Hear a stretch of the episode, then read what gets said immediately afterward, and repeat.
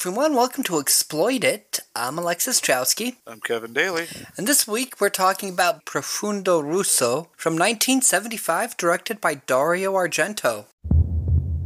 I can feel death in this room. A presence. You have killed. And you will kill again. The murderer is a schizophrenic paranoid. Anyone who kills with such frenzy surely does it in a state of temporary madness.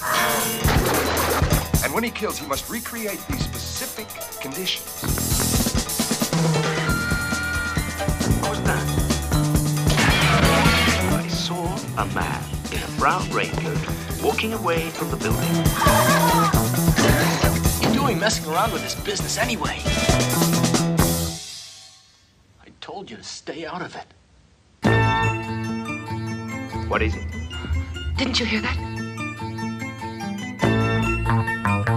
There's somebody in the house absolutely trying to kill me. If you hadn't stuck your damn nose in it all.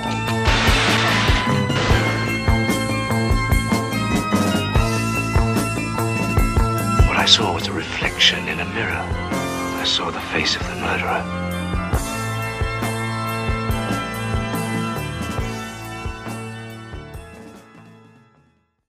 So, this is a Giallo film, which we don't quite have an equivalent for in US genres. Yeah, we really don't. Um, Giallo means yellow because of the yellow paper that pulp books were written on. Um, Yeah, like hardboiled detective fiction, you know, your Dashiell Hammett stuff, your Raymond Chandler stuff. Yep, and I guess this is very similar to that. You know, Giallo just in general. But like filtered through a very post World War II Italian lens.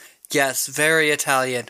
Dario Argento, who would later go on to be one of like the horror greats, uh, he did a bunch of Giallo. Well, he did four Giallo films. Um, and this was his fourth one, and probably his most well remembered. Yeah, his most famous one, I believe. Yep. There's a lot of debate with the hardcore Argento people about like, is this or Four Flies on Grey Velvet his best Giallo? But we won't get into that. Yeah, we're not gonna. I haven't seen the other one, so I would have no opinion on that anyway.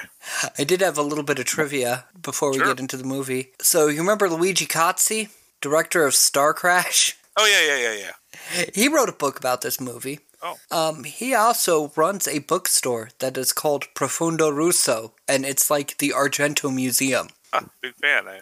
Yep. So Deep Red starts off with a uh, a kid singing this child la la la song. Yep. Ironically, very important to the plot of the movie. Yep. And we see a murder happen in shadow. We see the silhouettes on the wall as the murder happens. And we see some kid walk up to the bloody knife. And we go right from that into the credits and that fucking amazing Goblin soundtrack. Oh, I love this. This score is a banger. The score is amazing. It's by Goblin, is the band that did all the music for this, as well as several other Argento movies. Yep. And, a, and a bunch of other Italian horror movies throughout the, the late 70s. They Yeah, were, they're like a prog rock band, yeah, kind uh, of in the vein of like King Crimson or something. they are amazing. Yeah. They, we go from the credits to the European Congress on Parapsychology. Um, and there's this guy talking about telepathy, uh, yeah, telepathy. And he's like, oh, yeah, butterflies, termites, zebras, they all use telepathy. But human speech made it unnecessary. I'm like, is he confusing pheromones with telepathy?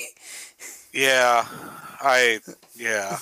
And they pull out this German psychic, Helga Ullmann, who is able to tell that a guy in the third row has uh, four keys in his pocket. And then she starts flipping out because she senses perverted, murderous thoughts.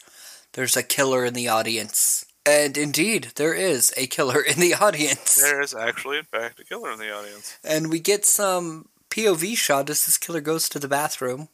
The mirrors in this fancy, fancy theater has the worst bathroom. Yeah. Well, I mean, probably ancient, right? Yeah, but the mirrors are dirty as hell, so we don't get to see the face of this killer. Which is kind of the uh, the mo of this genre. Yeah, and it turns out that sensing this killer was legit. Like you would think the psychic putting on this big show is an act, and they'd be like, "Oh yeah, everybody bought that," but no, it's legit. She genuinely felt this killer. She actually is, in fact, psychic. Yeah. Several scene in the movie played completely straight, not unreliable narrator. Definitely, actually a psychic. Yep. In fact, she kind of senses the killer because we're getting this point of view of the killer like hiding out and watching them. Yeah. And she's like, "Oh, it must be a a remnant." And then we get that badass soundtrack again Yeah. as we get just uh, shots of random objects. Incidentally, Goblin probably most famous for doing the score to Dawn of the Dead. They did do Dawn of the Dead as well, which Argento directed the cut for Italy that was called Zombie. Yeah, I think he produced it Yeah. in general. Um, well, the Italian one is often called the Argento cut. Yeah. But we get these random objects, you know, of like kids' toys and stuff, and these eyes putting on makeup. So we know the killer's getting ready to go kill. Yep, getting the gloves on, doing the thing. Yep. The psychic is on the phone. Yes, speaking in German. yep. About, oh, I know who the killer is. I'm to write all this down. And then a children's song starts playing. And the killer shows up at the front door with a meat cleaver. And we get this music that's this badass piano and this bass.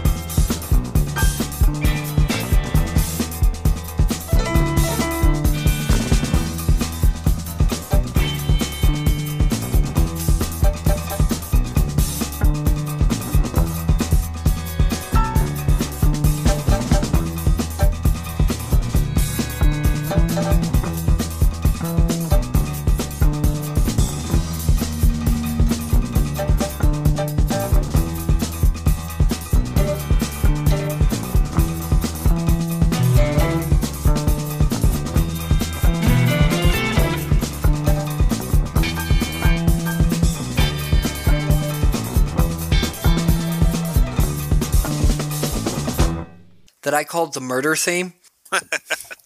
because every time it's a murder, it's this this part of the soundtrack. And Prelude Murder. yep, and the uh, killer just chops the fuck out of her. Oh yeah, she gets uh, she gets quite cleaved. yeah, blood everywhere, and then just steals her notes. Then we cut to meet our protagonist, our weak ass protagonist, Fuck Mark. this. Fuck this guy. I'm glad you agree with me about fuck this guy. I hate this guy so much. And he's our main character. I know. Uh, one thing with Giallo films is that uh, the main character is almost always a foreigner. Huh. Like in Mark's case, he's visiting from England um, because he's this famous pianist, you know, and he's he's here for an engagement or whatever. Yeah. But he's friends with the this drunk Carlo. I like this scene with Carlo. Uh, Carlo is just he's fucking passed out. Uh, not passed out. He is drunk as shit. Um, in front of this fountain in like this plaza. And what's the word that he says? It's like cheers. I have it written down later on. Hina. Oh, yeah, Hina. Hina. And, you know, he starts, he admits that he's uh, an alcoholic. As long as I'm drunk, I'm happy. And he talks about playing piano, and I, I had to write down the line A piano is like a beautiful woman, and I just want to tickle her fanny. Yeah, I liked that one. Pretty funny. Um, and he apparently he plays at this bar that's called the Blue Bar, but it is literally the picture Nighthawks. I mean, it intentionally is that that that painting. And in fact, every time we we see them, everybody in the bar is completely motionless because they are this fucking painting. It's amusing. That's I did not know that. That that the people in the background didn't move at all. Yeah, I wasn't really paying attention to the people in the background. Now that you mention it, though, it was a little a little weird to look at the bar, Yeah. and I guess that would be why. Well, you do recognize the painting, though, right? I don't think I've ever seen that painting. Yes, you have. Oh, I have. Okay. Yeah. Let me pull up a link to it. There you go. Oh yeah, yeah, yeah. I've seen this before. Yeah, it's that that that famous painting, and that's exactly what they're using. But anyway, Carlo plays bar there, and he's on a break, and I'm like, they let him back into the bar to play piano when he's this fucking drunk. Like, yeah, he, apparently. I mean, apparently he plays better when he's drunk. That's what he says anyway. Yep. then there's this big scream because it's the psychic being murdered. Right. And Mark's like, "Oh my god, there's a there's a woman screaming." And fucking Carlos like, "Ah, maybe somebody's just getting raped." I'm like, are rapes so common in 1975 Rome that everyone's just like, eh? Eh, just a rape. And then he holds up his glass. He's like, "Hina to thee, raped virgin." Yeah, it's like, uh, okay, I guess that was a common thing in Rome in 1975. All right, fair enough. Just a rape happening over there. Nothing to worry about. It's like, man, I would not want to live in the fresh hell that was Italy in 1975. So Carla goes back into the bar just as Mark sees the murder happening. He sees the psychic like smashed at the window. A ballsy move from the killer, just right in front of everybody. Yep. He quickly runs up, runs around in the house, and you know, then we get the police showing up. There's some other things here, but we'll we'll talk about that later. Um, you know, and he's trying to talk to the police.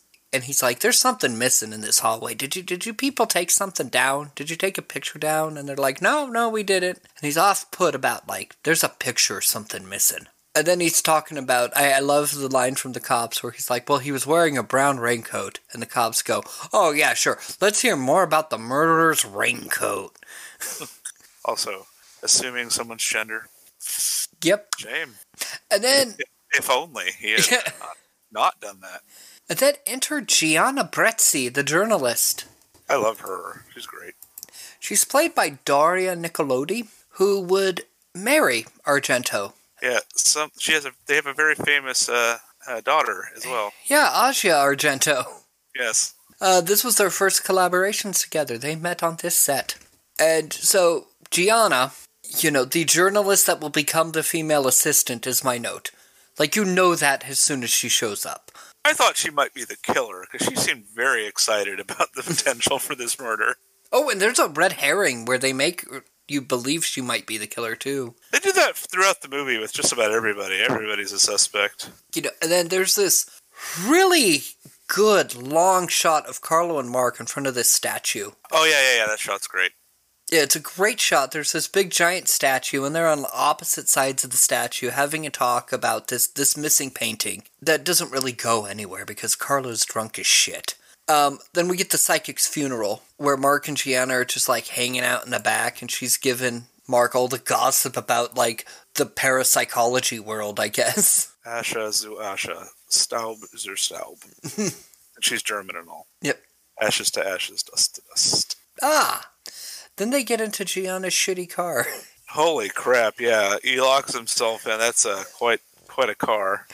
Um, one thing I like about this is the the broken seat that like pushes him to the floor. It Yes. puts him into this subservient position to Gianna because this is one weak sauce dude. Yeah, he's he's pathetic. Mark is pathetic, and this shot really shows it because she's he's just like sitting on the floor of this car. Apparently, uh, there's a longer cut of this film somewhere that has more comedy in it and Oh. more violence. I don't think I need a longer cut. This one was long enough. Yeah, I don't really need. I don't need a longer cut of this movie either. You know, and so we see the uh, the parapsychologist reenacting the psychic's vision. Um, why they aren't talking to the police, I don't know. Why are they talking to Mark and the journalist? Yeah, I one of the things that that interests me about Giallo versus like hardboiled detective fiction or film noir is that one of the themes of film noir and hardboiled detective is the ineptitude of the police force and the corruption of the police force, and it is the everyday common man that can overcome that corruption. And I think you see elements of that here, right? Where the, the two of them are kind of going, just doing their own thing but it never touches on how the, the the actual reason why that would be in this kind of genre. Yeah, in this one, it's like the non-existence of the police, Right. which, in its sense, it's a kind of ineptitude. True. And so then Mark and Gianna have this conversation, and um, Gianna starts with, "I feel that as an independent woman," and Mark is like, "Oh, don't give me that woman's right bullshit. Women are different from men. Women are weak." Yeah. I want. I wanted to. I wanted to punch him in the in the very tiny microphallus he has. Yeah, I put my note says Mark is a misogynist. One of them eat wings at Hooters kind of alpha males. I mean, I did like the wings and Hooters back in the day. But he he challenges her to an arm wrestle, and she wins. But he keeps changing the fucking goalposts, and he's like, "You're cheating! You're cheating! Let's do this again! You cheated!" And she's like, "Oh no, you win! you're big, strong male." And he's like, damn, damn right I am. He's like, I'm gonna go investigate this on my own because there's some things you can't do seriously with a liberated woman. And what he has, Uh, why do we keep getting these movies with really terrible protagonists? I don't know. Maybe that's just the nature of the genre. I don't know. Of, of exploitation cinema. We had plenty of movies with likable protagonists too. Just like recently, it's like, why are these all assholes? Yeah, this is Shelley. Yeah, this is Shelley Yep. But he goes off to see Carlo's mom, who's just daffy. and, and thirsty as fuck. Uh, yeah, she's on him and she keeps believing that he's this engineer. Like, you're an engineer. No, I'm a pianist. Oh, an engineer pianist. It takes him forever to find out that, oh, Carlo's at this other address that Mark goes to, and a gay man opens the door because it's a, the guy dressed in very feminine clothing, looking very, Yes. Very gay. I most likely yes. Actually, the act. It's an actress. It's a woman. oh wow, It's a woman playing a man who is dressed as a woman. I'm a dude disgu- playing a dude disguised as another dude. Yeah. But Mark is a homophobe. He's totally like, oh, I do a gay person. I go, go, go. Yeah. Again, this is this is the idiot we have to deal with for the entire movie. Yeah, and um, so he goes in to talk to Carlo, and Carlo's drunk on the bed. You know, and his gay lover's like, I'm really concerned about Carlo. He's been drinking really heavy lately. And Carlo has this cringe line. He's like, Oh, you found out that I'm not only am a drunk, but I'm a faggot as well. and I'm like, Yeah, this was a scandal in 75 to find out somebody Yeah. was homosexual. Nowadays, it's, it's no especially especially in Italy, Yeah. Catholic country. You know, and then we get uh, about like why is Mark investigating this murder? You know, and he says it's just morbid fascination. But he he takes this shit seriously, and he does a terrible job. By the way, Mark is an awful detective. He, he really is. Yeah, his only lead is a, a missing painting, and so he's playing at his piano, and then he hears children's music upstairs, and, and we get the killer sneaking in. Sometimes POV shots, sometimes not, and he knows the killer's there. And you know what saves him? The woman. Gianna calls him. Right. So, so this is this big strong man is saved by a woman on the phone. This is like the only time I'm mad at her. Oh, Because if she didn't call him, he'd be dead, and we wouldn't have to deal with this lame ass for the rest of the movie. we'd have had Gianna solving the murder. That's right. That would have been a much better film. Yeah, and then Mark just happens to immediately find a record of that children's music. Yeah. Just immediately, just hops on down ha- to the record shop. Just had happened to have it. Yeah, and he plays it for the parapsychologists who call it, oh, this is the leitmotif of the murder. And we're like, no, the leitmotif of murder is that fucking badass goblin song. Collins. But they're like, oh, and it's the flimsiest of threads here because this one guy's like, oh, yeah, I happened to read this book on folklore and uh, modern ghosts and black legends and a haunted house. You know, just the flimsiest of connections of this song to this book. And Mark just happens to find this book at the library. There's a lot of very convenient, uh, convenient things going on here.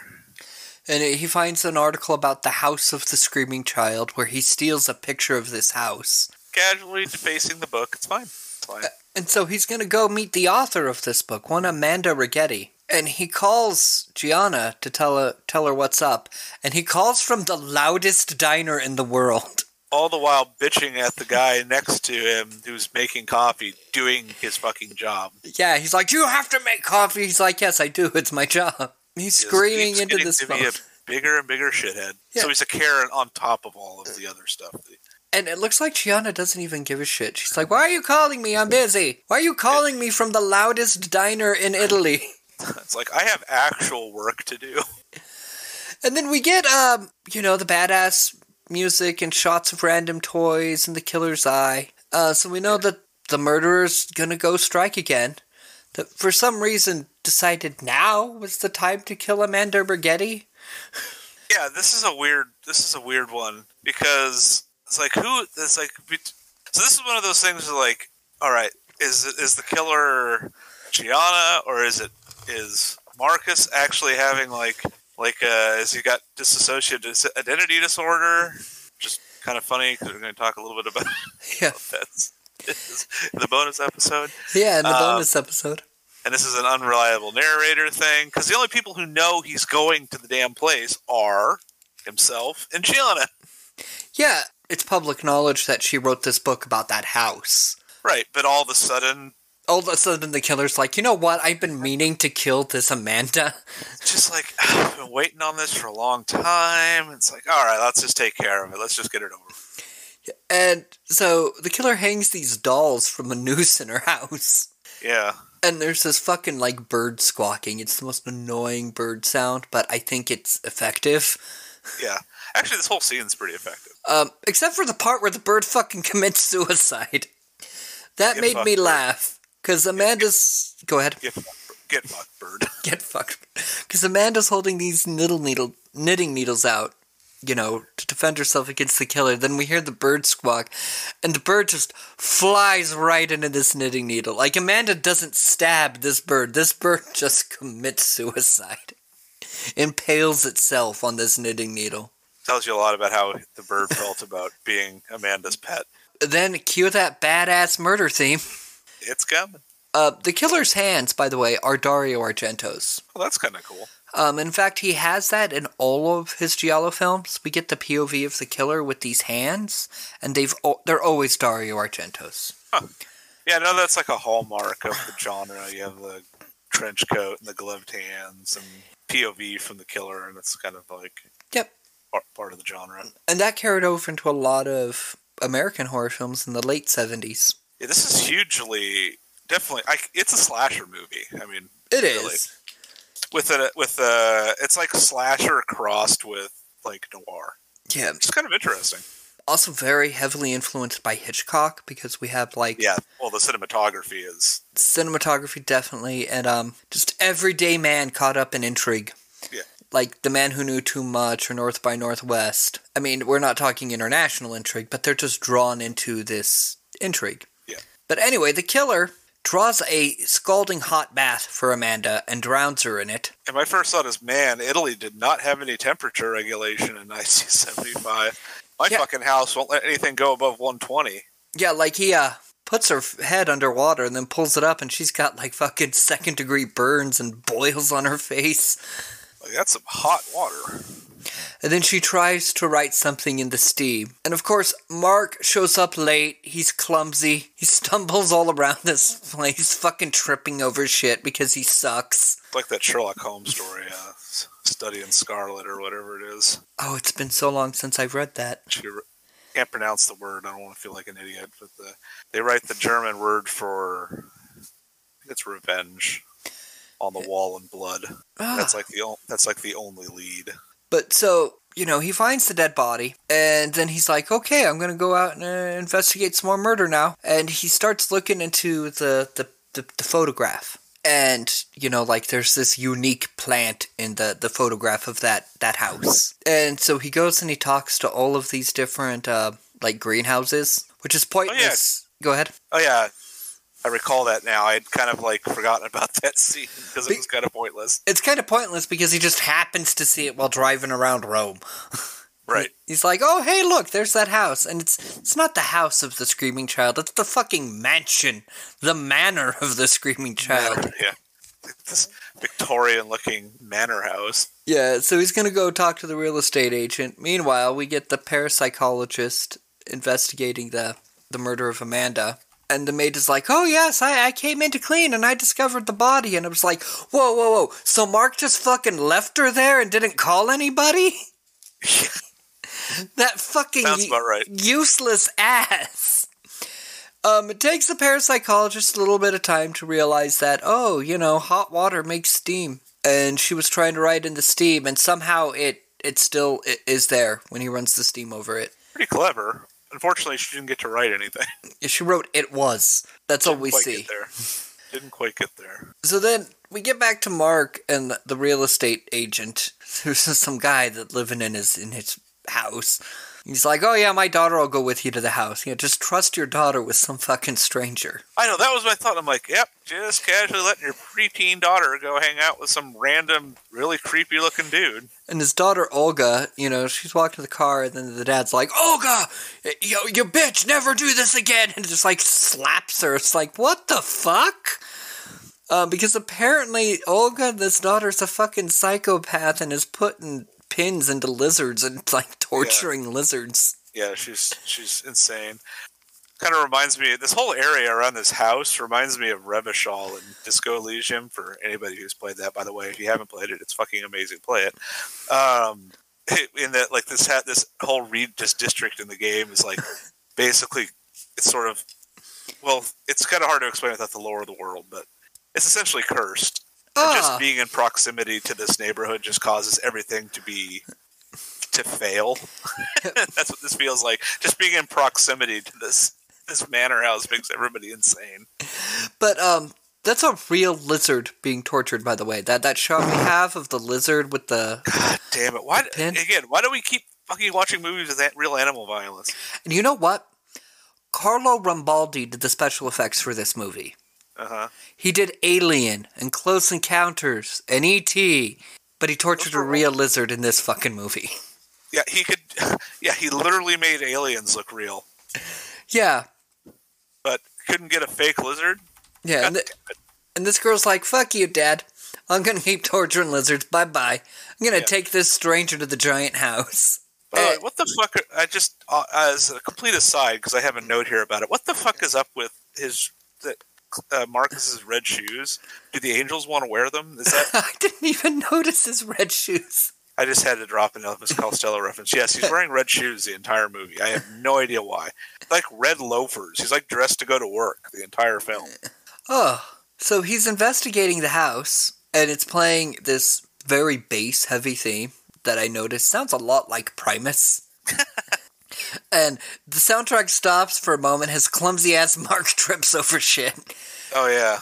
God, he's so. So the soundtrack is like start and stop because Mark's just stumbling around this fucking house in the daytime. I mean, at least he's. I guess you know a a for effort for for Marcus, but god damn, is he useless. So he stumbles his dumb ass around this abandoned house, and then he finally finds a, a tiny little splash of red under some plaster. That he busts the plaster off, and he finds this child's drawing on on it of like this little kid holding a knife and this big scary monster. So at this point, I'd like to point out this guy is a professional piano player and is using his like fingers to dig into this plaster. I'm like, you know, I, I, I'll give him credit. He is very dedicated because he's basically risking his entire career do this until he finally figures out, oh hey, I can do something a little bit more efficient that's not going to fuck up my hands. Yeah, yeah, he gets a piece of glass that fucks up his hands because he gets cut on it. Yeah, well, I guess Um, there's that too. And then there's we see a little bit more that there's more to this picture that Mark didn't see, but that's an irrelevant red herring. It we actually never needed to see it anyway. So now the parapsychologist is being stalked by the killer, um, which we're told through camera work because we get like the POV and everything. Yeah. And then cue the badass murder theme again, and we get the fucking robot doll, this fucking puppet. And it's a creepy doll. It is the creepiest fucking doll. Jonathan Coulton's nightmares. Oh, Um, it is. It is creepy doll. uh, this that's where we were talking about this being on a list I saw recently. That was on the list. Like uh, after Megan came out, it's like list of movies with the creepiest dolls. Like, Oh, this was on there. yeah, Yeah, even though it's only this one scene. it is a creepy fucking doll. Though, let's be honest. It is, and it just like runs out of this closet at him, and it's like, "Ay, ay, ay, ay, ay, ay, ay." Yeah, it's so weird because like what the fuck? Why? And he just smacks it at the ground, and its head busts off. Uh, but it was just a distraction. The killer comes out and kills this parapsychologist with the largest and most ornate letter opener ever. I mean, okay, so the doll, right? Like I get it was a distraction, but man, that had been a lot to set up just to Yeah, set distraction. I mean, how do you? Ah, ah, Jesus. to have it go off at the right moment. especially knowing what we know about like in hindsight like because we know who the killer is ultimately we watched the movie it makes even less sense Yeah. Um. So Mark goes back home. He tries to call Carlo, but he gets that daffy mom. It's like, oh, the engineer. at this point i learned that marcus's last name is daly Oh, I didn't catch that. This must have Spelled made you. Oh, spelled without the e but still that means he's technically related to me at some point in history and that makes me deeply depressed must, yeah, must have been even angrier. So Mark looks at the picture and he's like, "Oh, how did I not notice that? You know, it's that that whole thing with detective stories where they some tiny minor detail makes them remember stuff. Yeah. And in this case, it was like, what is it? There's a window missing from the the house that's in the picture, but it's not on the house. And was like, how did you fucking notice that, you idiot? Yeah. So he goes. He's right. He's right, yeah. And he goes back at night to to to climb up this trellis to get to where that window should be. And his clumsy ass fucking drops the flashlight. And then he nearly falls off, and that's when the music goes fucking crazy. It goes think- just Goblin, weird. I think, I think Goblin is writing the soundtrack in response to the film, hoping he's going to die in this scene, and they're just really excited. Yeah, because the music is all over the place. It's like nonsensical. Um, there's like random synthesizers. There's just drum solos out of nowhere. The music is just crazy. And so Mark goes into the house and he bashes in this wall and finds a dead body. The desiccated corpse of well, we know who it is Yeah, now, but he doesn't. he doesn't. And his dumbass gets knocked out. And then he's like laying on the ground and wakes up and Gianna's over him. And that's like the red herring that, oh, Gianna's the killer? No, she just happened to show up. She, he did tell her that he was that she, he was going to go out there. I think, if I recall correctly, so she was aware that he was going to be around there at some point. Just the timing is very convenient. Yeah, and she's like, "Look, this house is on fire. Let's leave." Um, and they go to the fucking real estate agent's house, who's who's pretty chill with his property burning down. Yeah, He's like, he "Yeah, wasn't selling. He wasn't selling it anyway. Nobody wanted to live there. Yeah." He's like, "Oh, thank God, I got insurance money for it I was going to say now I can claim the insurance money on this place.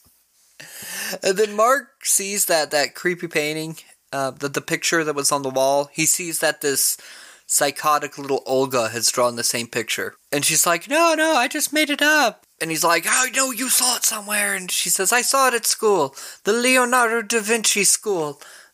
Which I'm like, yes, that would make sense for a school in Italy to be called that. Yeah, it would. That's like the Ben Frank Middle School of Yeah. Italy. That's right. And so Mark and Gianna break in, and it plays investigation theme again, the one that kind of sounds like Primus. And um, Gianna hears the noise and wanders off while Mark looks through the archives and he finds the drawing. Because apparently the school keeps random drawings from little kids, Oh, like 40 years ago, 50 years ago. yeah. I don't know why. It's not quite that long ago because we know who drew it. So it was like 30 years ago. Like in the way teaching is now in June, the teacher throws every goddamn thing away. Right. Well, they probably uh, mulch it and then make paper out of it because God knows the schools aren't giving them, Yeah. any, giving them any paper. Here, just write your essay on the back of this child's drawing. We don't- We don't have any extra. School budget's been cut again. We don't have any paper. But we find out Gianna's been stabbed off screen. And Mark's like, it's okay, I know who it is, I found the drawing. Yeah, and surprise, it's Carlo. Carlo shows up Yes. with the gun. Yeah, it's like, hey, yeah, it's it's me. But the cops show up, so Carlo tries to make a run for it, and we get this like fucking glorious sequence where Carlo gets uh, hit by this truck and fucking dragged down the street like that death and coffee. Yeah, exactly. That was my thought. Cause he's he's being dragged behind this truck and he's smacking all these curbs. And then um finally the, the truck comes to a halt and Carlos starts to be like, Oh oh god, what happened? And a car fucking runs over his head. Gets his skull crushed via car for no reason. And what's interesting is uh the way that they were gonna do that effect is they were gonna take this car and r- drive it towards him and stop right before it hit his head. And the actress said, "Fuck no, you're not." Which is the correct response. He's like, what you're gonna do is you're gonna bring this car here, right against my head, is where it's gonna start, and then the car will go in reverse, and you just run the film backwards. Yeah. But apparently Gianna's gonna be okay, and it looks like the movie's ending until Mark suddenly realizes that Carlo could not have been the killer. Right, which I realized immediately because he was literally talking about it being someone randomly getting raped. it was happening. Yeah, so uh, Mark goes back to the apartment where the murder happened, and he's walking through, and he finally realizes the mystery behind the missing painting that there was a mirror. It wasn't a painting that he saw, it was a mirror that had the reflection of the killer. The killer was hiding out in this hallway. Yeah. Which, if you rewound the movie, you actually see that shot. Really, really fleeting. But that sh- shot is at the beginning of the movie. At least they have some continuity there. and the killer is Carlo's mom. Yep, the the old thirsty lady. Yep. And we get the flashback where we find out that she was mentally ill. That her husband's like, yeah, we're gonna send you to the hospital, you know, about to be committed. And so she kills her husband right in front of Carlo. That's why Carlo drinks. Poor Carlo. You know, and so she tries to kill Mark, and Mark doesn't even really defeat her. It's dumb luck that her necklace catches on the elevator. Right. He just uh, happens to. Oh, I'll just pull this thing. Yeah. And I don't know what the fuck this necklace is made of. That is a doesn't the necklace doesn't break. It cuts her fucking head off. It's uh, made of adamantium, Vibranium necklace. vibranium necklace. Yeah, exactly. so we just get this pull of blood and Mark stares at it forever because the whole closing credits are over Mark staring at this and it's not like a freeze frame because he's blinking, kind of moving. Yeah, this ending. Yeah, it's, it's all right. Whatever. But Deep Red, it is a good movie. I mean, it's technically competent. It was, it's fun to watch and listen to. It's Yeah. got some uh, story flaws and uh, definitely some dislikable characters. Oh, Mark is awful. But I, I don't know if he's supposed to be. Is it like a. Since he's foreign, is it like a, a stab at. See, Italian people would have got this shit done. Maybe I uh, like I said, I'm not a. I don't know. I'm not a Italian, and I don't know what uh, impression 1975 Italians viewed uh, English people. Well, has ripe for ripping off their films. Yeah. I mean, this one's not a ripoff, though. No. Um, Argento would his next film, which we got to do sometime, that was is co-written by the the woman that played Gianna, Daria Yeah. Nicolodi. Him and her and Dario wrote Suspiria, which is probably Dario's most well-remembered film. Probably his most famous, I would say. Yeah, Sure. we'll probably do that sometime. But yeah, D- Deep Red is a good film, though. I mean, it's worth a watch for sure, and it's definitely like it's not bad. I just wish the I just wish Marcus wasn't such a fucking tool. Yeah, Marcus is such. and and there's some continuity like logical errors like like the killer like ah, i'm just gonna, gonna go kill this amanda person just randomly Yeah, so like very convenient things oh he happens to find the record he happens to find the i don't know Yeah, he doesn't. Yeah, he's he's gifted with the uh, the clues are given to him. He doesn't But do I- anything to to discover it. Everything is just handed to him. but i do like that you're never really sure who the killer is it could be anybody including marcus i Yeah, appreciate it about the film so but any last thoughts on Deep Red? It's a little long at just under two hours right Well, the the Yeah. version we watched, yeah, that we didn't Yeah, watch this super uncut version. yeah apparently there's an uncut version but i don't know if it, they ever released it in, uh, in english Apparently, the original script was like 500 pages. oh jesus terrence malick shit Yeah, like the, the the original, the first cut. Um, not even the director's cut because it was like three and a half hours. Even the director's like, nope, no, I can't even do this. Yeah, it's long enough in this form, and maybe even a little too long. But it's not the. It doesn't have the worst padding of movies we've even watched for this show. So yeah, it's good. It's worth watching. It Uh, is. got some flaws, but I enjoyed it for the most part. Yeah. Um, it's one of my favorites though. Still, not because of Marcus. There's other the, the cinematography and the Yeah, music. the cinematography's great, hmm and the score are both excellent. Probably worth watching just for those two things. To be completely fair. Yeah, for those alone, it's great. The main character is fucking shit, though. but anyway, Yeah. yep, that was our episode on Deep Red, on Profundo Russo. Hope you enjoyed it. Make sure to subscribe to us on Spotify, Apple, or wherever you listen to your podcasts. Um, now, for more episodes, check out our website, exploitedpodcast.com. Follow us on Twitter at podcastexploit or on Instagram at exploitedpodcast or contact us at exploitedpodcast at gmail.com. One last thing about Deep Red. Would you rather watch Deep Red or have 5 p.m. donut shop coffee? Yes, uh, I, I'll I'll tell to deep, deep red. That's it, it's a good it's a good enough film to definitely qualify itself Yep. more than five dollar or five p.m. donut shop coffee. And for the cost of 5 p.m. donut shop coffee, you get our bonus episodes. That's right. 99 cents and subscribers get our bonus episodes and The bonus episode we're doing this week is Malignant. And I'd like to think they're at least as good as 5 p.m. At least. Uh, so we will. And then next week's episode is uh, Hansel and Gretel. Yes. So we will. If you paid 99 cents, we'll catch you in the bonus episode. If not, we'll catch you for Hansel and Gretel. And